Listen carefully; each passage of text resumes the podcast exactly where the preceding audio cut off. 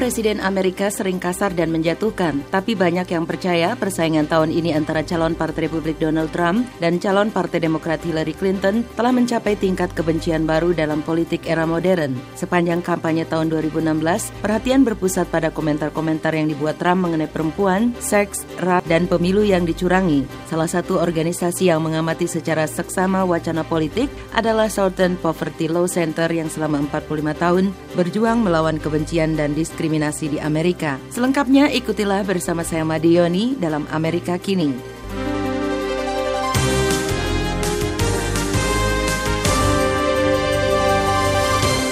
Di Amerika, dua topik yang umum memicu perdebatan sengit atau argumen atau bahkan adu jotos adalah politik dan agama. Sepanjang masa kampanye, khususnya belakangan ini, perhatian berpusat pada komentar-komentar yang dibuat oleh Donald Trump. Para pengecam menyebutnya rasis dan penuh syakwa sangka dan kebencian. Ia dan pendukungnya menolak tuduhan-tuduhan itu dan menuduh media memutarbalikkan apa yang dikatakannya. Mark Potok dari Southern Poverty Law Center Intelligence Project menyebut iklim politik saat ini sebagai mencengangkan dan mengatakan Trump sebagai penyebabnya.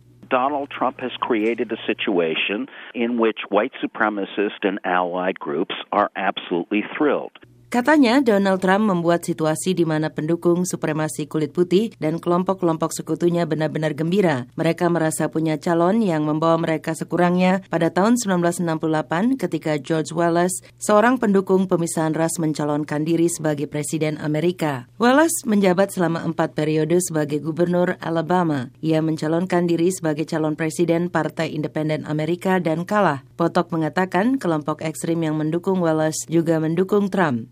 Donald Trump has, in effect, taken the lid off of Pandora's box and allowed a political space, helped to create a political space. Patok mengatakan Donald Trump pada dasarnya telah membuka penutup kotak Pandora yang memungkinkan ruang politik, membantu menciptakan ruang politik di mana hal-hal ini, ide bahwa Amerika adalah negara orang kulit putih dan seterusnya dikumandangkan. Mereka telah memasuki bidang politik. Potok mengatakan ada calon anggota Kongres di negara bagian Tennessee yang menggunakan slogan Donald Trump membuat Amerika jaya kembali dan mengubahnya menjadi membuat Amerika putih kembali. Potok mengatakan ini adalah saat yang mengkhawatirkan di Amerika. Ia khawatir kekerasan terkait politik sangat mungkin terjadi setelah pemilu presiden. Trump menuduh media sering mengartikan lain pernyataan-pernyataannya, termasuk liputan mereka mengenai tuduhan-tuduhan bahwa ia meraba-raba perempuan. The election is being rigged by corrupt media pushing false allegations and outright lies in an effort to elect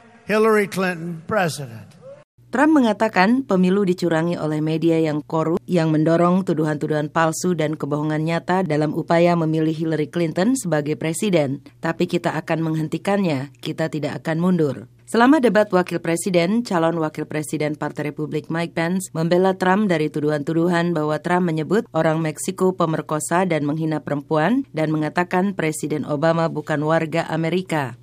he still wouldn't have a fraction of the insults that Hillary Clinton level. Pence mengatakan Trump bahkan jauh dibandingkan penghinaan yang disampaikan Hillary Clinton ketika Clinton mengatakan separuh dari pendukung Trump adalah kumpulan orang yang menyedihkan dan mengatakan mereka tidak bisa diperbaiki. Banyak pengamat setuju tidak satupun calon selalu mengatakan yang sebenarnya, tapi Clinton belum pernah dituduh memberi komentar-komentar yang rasis atau seksual.